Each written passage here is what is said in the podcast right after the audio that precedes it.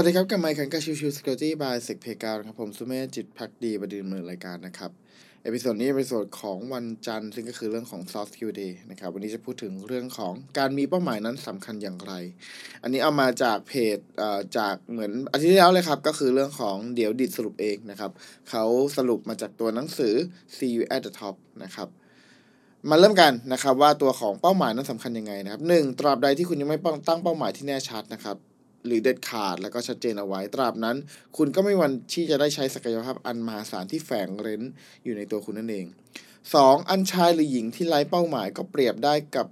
เรือที่ไร้หางเสือ นาวาชีวิตของเขาหรือเธอจะล่องลอยไปตามกระแสน้ำโดยปราศจากการควบคุมหรือนำทางนะครับพูดง่ายก็คือไม่มีเป้าหมายก็ไม่มีจุดหมายนะครับ สามครับคนส่วนมากมักจะทำความผิดพลาดแบบเดียวกัน เพียงเพราะหลับหูหลับตาทำไปเรื่อยๆ อย่างไร้จุดหมายนะครับซึ่งการกระทำแบบนี้ก็เป็นแค่ลักษณะของการที่พักเออเขาทำตามกันมาดำเนินตามชีวิตวิธีการดำเนินงานดำเนินชีวิต และขั้นตอนเดียวกันภายใต้กฎเหตุเดียว เหตุผลเดียวกันคือเขาทำกันมาอย่างนั้น 4. การเขียนเป้าหมายในชีวิตลงในกระดาษเป็นเรื่องที่สำคัญนะครับ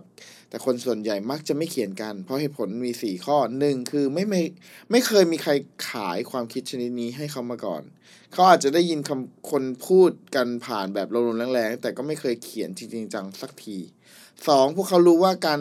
ร่างเป้าหมายในชีวิตต้องทำอย่างไร 3. พวกเขากลัวว่าจะไม่สามารถไปถึงเป้าหมายที่วางไว้ได้ และกลัวว่าจะต้องอับอายถ้าทำไม่ได้ 4. พวกเขามองตัวเองว่าด้วยภาพพจน์ ที่ไม่ดี จึงไม่คิดว่าตนเอง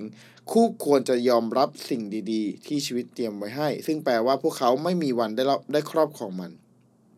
5. การตั้งเป้าหมายนั้นอาจมีอันตรายเข้ามาเกี่ยวข้อง แต่ถ้าเราไม่ตั้งเป้าเอาไว้เลย เรากลับจะต้องเผชิญกับความเสี่ยงสูงขึ้นไปอีก ทีนี้ถ้าเราสรุปรวบยอดทั้งหมดของตัวการตั้งเป้าหมายขึ้นมาว่าทำไมจำเป็นต้องมีการตั้งตั้งเป้าหมายนะครับ เหตุผลง่ายๆ ก็คือมนุษย์นั้นถูกสร้างขึ้นมาเพื่อวัตถุประสงค์อย่างหนึ่ง เหมือนกับเรือที่ถูกสร้างเพื่อให้แล่นไปในท้องทะเล เหมือนบ้านที่ถูกสร้างเพื่อใช้เป็นที่พักอาศัย คุณเกิดมาบนโลกนี้เพื่อเหตุผลอย่างหนึ่ง และเหตุผลนั้นก็คือ เพื่อนำทุกสิ่งที่อยู่ในตัวคุณ ซึ่งคนเราสามารถนำมาทำประโยชน์ได้ออกมาใช้ เพื่อให้คุณสามารถทำประโยชน์แก่มวลมนุษยชาติได้ ทั้งหลายแหล่ และจุดนี้นี่แหละคือเป้าหมายในชีวิต จะช่วยให้คุณมีประโยชน์มากขึ้น ทั้งแก่ตัวเองและก็คนอื่นด้วยนั่นเองนะครับโอเค ก็ประมาณนี้ครับ episode นี้ ขอบคุณทุกๆท่านที่เข้ามาติดตามและพบกันใหม่สำหรับวันนี้ลากันไปก่อน สวัสดีครับ